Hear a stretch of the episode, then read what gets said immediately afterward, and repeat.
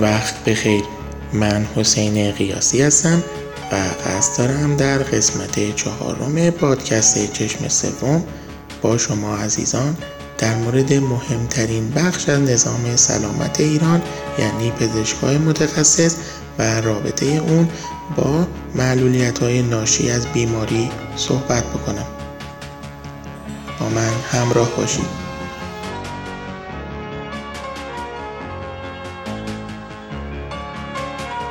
پزشکان متخصص مهمترین بخش نظام سلامت کشورمون هستند که با معلولیت های ناشی از بیماری ها و حوادث در ارتباط هستند.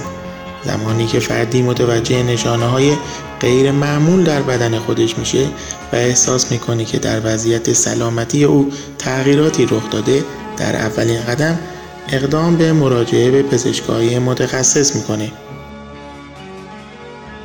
در همان قدم اول طبیعی است که پزشک متخصص بنابر تشخیص اولیش دستور انجام یک سری آزمایش های تشخیصی رو میده. بلافاصله بعد از مشخص شدن نتایج آزمایشات و تشکیل پرونده پزشکی هر روی نتایج به دست اومده نشانه های بیمار تشخیص داده میشه که او دچار چه نوع بیماری هست. ولی همین فرایند تک خطی امکان داره برای درصد بالایی از بیماران در ایران ناتموم باقی بمونه یا سالها طول بکشه بدون اینکه دست آخر نوع بیماری اونها معلوم بشه. دلایل ناتمام ماندن و نیمه کار ماندن تشخیص بیماری برای بسیاری از معلولیت های ناشی از بیماری در ایران پرشمار هست. و به جرأت میشه گفت به تعداد بیماران دلیل وجود داره. اما یکی از دلایل مهم گران بودن انجام آزمایش های ژنتیکه. متاسفانه بیمه های درمانی از انجام آزمایش های ژنتیک حمایت نمی کنند. برای مثال در مواردی نشانه های بیمار و شرح حال گرفتن از او و معاینات انجام شده برای تشخیص بیماری کفایت نمی‌کنه. و پزشک متخصص برای تعیین نوع ژن مسبب بیماری دچار شکه برای همین مجبور پزشک متخصص که از او آزمایش به عمل بیاره تا در آزمایش ژنتیکی نوع بیماری فرد و ژنی که مسبب نوع این بیماری هست مشخص بشه. در نوعی از آزمایش های ژنتیک که به نام پنل شناخته میشه دسته ای ژن مشکوک مورد آزمایش قرار می‌گیره. هزینه این آزمایش ها به میلیون ها تومن می‌رسه و نمونه آزمایش هم در برخی موارد به خارج کشور فرستاده میشه. همین امر باعث میشه تا مانع بزرگی جلوی بیمار و خانوادهش قرار بگیره تا با بیماری خودش رو بشناسه. هزینه زیاد طولانی شدن برگشت جواب آزمایش باعث میشه تا فرد معلول از ادامه روند کار تشخیص بیماریش ناامید بشه و کار رو نیمه تمام رها کنه در یک مورد من با بیماری از یکی از شهرهای شمال غربی ایران صحبت می کردم. این بیمار از تحلیل رفتن قدرت جسمانی خودش شاکی بود و دلیل اون رو جویا شده بود. برای همین نزد یک پزشک رفته بود. پزشک متخصص عصب شناس یا به اصطلاح نورولوژیست. او برای من تعریف می‌کرد که 14 سال پیش با بروز اولین نشانه های بیماری به بیمارستانی در محل شهر اقامت خودش مراجعه کرده و با گرفتن نوار عصب و عضله بیمار بودن او مشخص شده اما نوع بیماری او مشخص نشده. او عکس دستنویس دکتری رو به من نشون می‌داد که در روی اون اسامی تعداد زیادی بیماری عصبی ازولانی یا نوروماسکولار نوشته شده بود و به این بیمار گفته شده بود که یکی از عنوانها نام بیماری اوست. زمان بر شدن پیچیده شدن تشخیص بیماری یکی از مشکلات جدی تعداد زیادی از معلولیت های ناشی از بیماری در ایرانه. متاسفانه درصد بسیار بالایی از این طولانی شدن ها به دلیل این هستش که پزشکان متخصص مغز و اعصاب یا دیگر انواع تخصص در ایران توانایی های علمی کافی برای تشخیص بیماری ندارند و برای مثال به جای اینکه نوع دقیق بیماری رو تشخیص بدن تنها به عنوان کلی مایوپاتی یا یک بیماری نوروماسکولار بسنده می‌کنند و بیمار رو روونه منزل می‌کنند. پزشکان متخصص مهمترین بخش نظام سلامت کشورمون هستند که با معلولین ناشی از بیماری ها در ارتباط هستند. دکتر ایرج حریرچی قائم مقام وزارت بهداشت و سخنگوی این وزارتخونه در یکی از نشستهای خبری خود سال گذشته عنوان کرد که در ایران تعداد پزشکهای متخصص کمتر از استانداردهای جهانی است و برای اینکه جامعه ایران از نظر تعداد دسترسی به پزشک متخصص به سطح خوبی برسه باید جمعیت پزشکان متخصص در ایران به سه برابر تعداد موجود افزایش پیدا بکنه. از جمله مشکلاتی که به شدت در زمینه بحث معلولیت ناشی از بیماری در ایران رایجه مراجعه تعداد زیادی معلول نزد تعداد انگشت شماری از متخصصانه. به ای برخی از بیماران معلول مجبورن از نقاط دور برای یک ویزیت ساده خودشون رو به تهران و مراکز استانها برسونن. هرچی بیماری پیچیده تر و ناشناخته تر باشه مراجعه به پزشکان متخصص تراز اول احتمال بیشتری پیدا می‌کنه. ولی این موضوع باعث میشه که در مطبهای این متخصصان تراز اول شاهد تعداد زیاد بیماری باشیم که ساعتها در انتظار میشینن تا ویزیت بشن. بالا بودن تعداد مراجعین به مطب پزشکان متخصص باعث میشه تا شخص خود متخصص در وهله اول با فرسودگی و خستگی زیاد با مراجعین خودش ملاقات بکنه. همین خستگی و بیحوصلگی که به راحتی در چهره و رفتار پزشک نمایان میشه باعث به وجود آمدن سوء تفاهم میشه. بیماران و همراهانشون احساس می‌کنن توجهی به اونها نمیشه و بیدلیل فقط حق ویزیت پرداخت شده.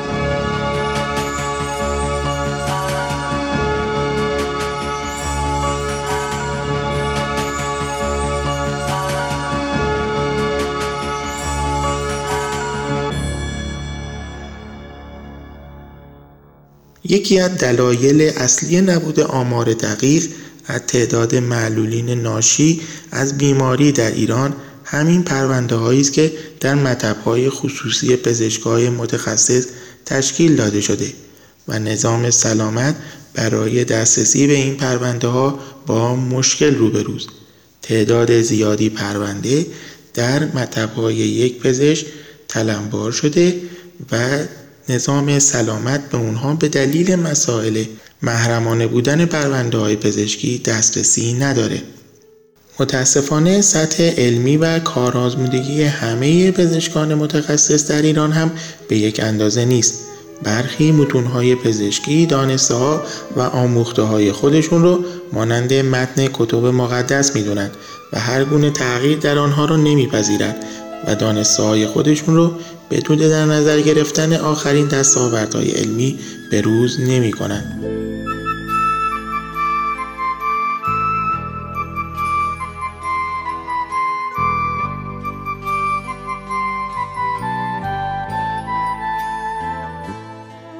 از طرفی برخی از متخصصا به محض تشخیص بیماری که معلولیت هم به همراه داره بیمار یا پدر مادر بیمار رو لحاظ روانی تحت فشار قرار میدن.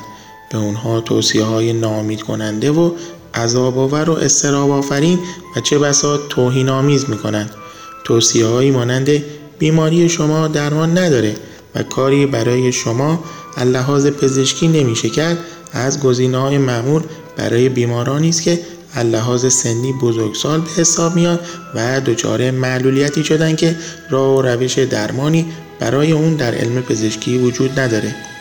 در برخی موارد مشاهده میشه که به پدر مادرهایی که فرزند کوچک بیمار دارن توصیه می‌کنن به این فرزند خودشون دل نبندن به فکر بچه دیگه ای باشن. و این توصیه ها در حالی به پدر مادرها داده میشه که پزشکان هیچ فکر نمی کنن که شنونده این توصیه ها دچار چه آسیب های روحی و روانی میشه. از طرفی بیمارانی که درست راهنمایی نشدن وقتی ملاحظه می‌کنن که پزشک اونها توانایی نداره بعد از تشخیص بیماری به اونها کمک بکنه تا شرایطشون هرچند کمی بهبود پیدا بکنه توانایی پزشک خود رو زیر سوال می‌برند و در مقابلش حالت انتقادی می‌گیرن و عنوان می‌کنن که پزشک متخصص سواد نداره. دانسته های اون تنها به لطف کتاب های درسیش به دست اومده. از جمله عادت هایی که در بین بیماران ایرانی بسیار شایع هست تغییر مکرر پزشکای متخصص به امید یافتن یک پزشک متخصص کارآزموده و ماهره. حتی مواردی وجود داره که بیمار همزمان در چند مطب پرونده تشکیل داده.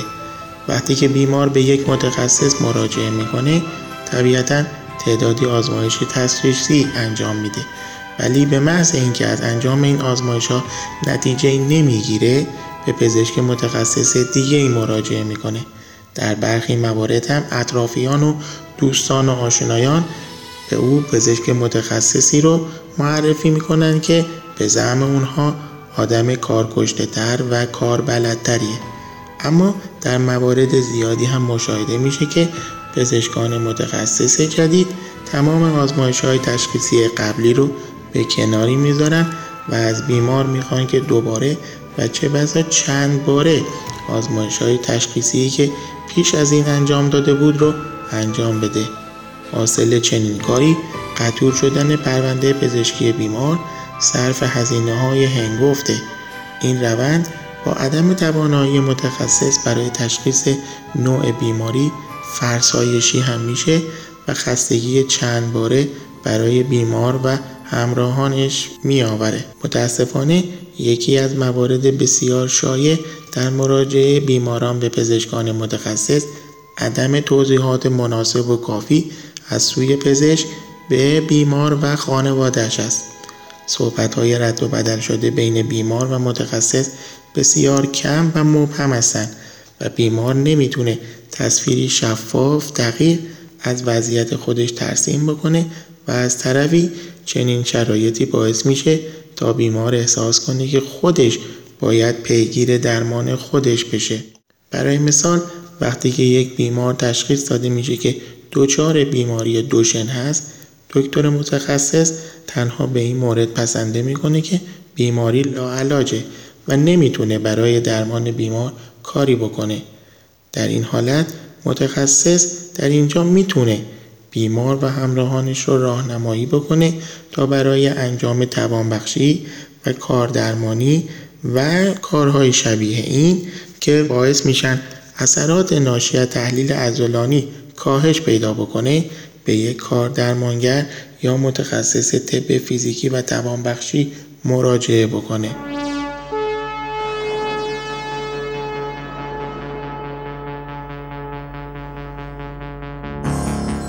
یا در مواردی تشخیص های گوناگون باعث سردرگمی بیمار و خانوادش میشه. برای مثال دیده شده که بیمارانی که به دلیل ضعف عضلانی دچار عوارض ناشی از اون میشن و ستون فقراتشون انحراف پیدا می‌کنه و برای انجام عمل scoliosis معرفی میشن.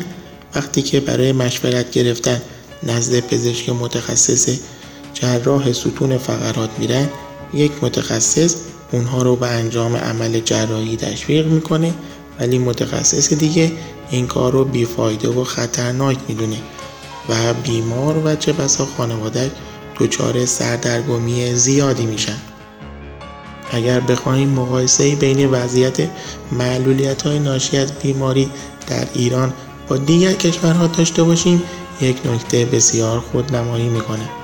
در بیشتر کشورهای توسعه یافته معلولیت های ناشی از بیماری و یا کلا سیستم نظام سلامت اونها بیمارستان محور هست.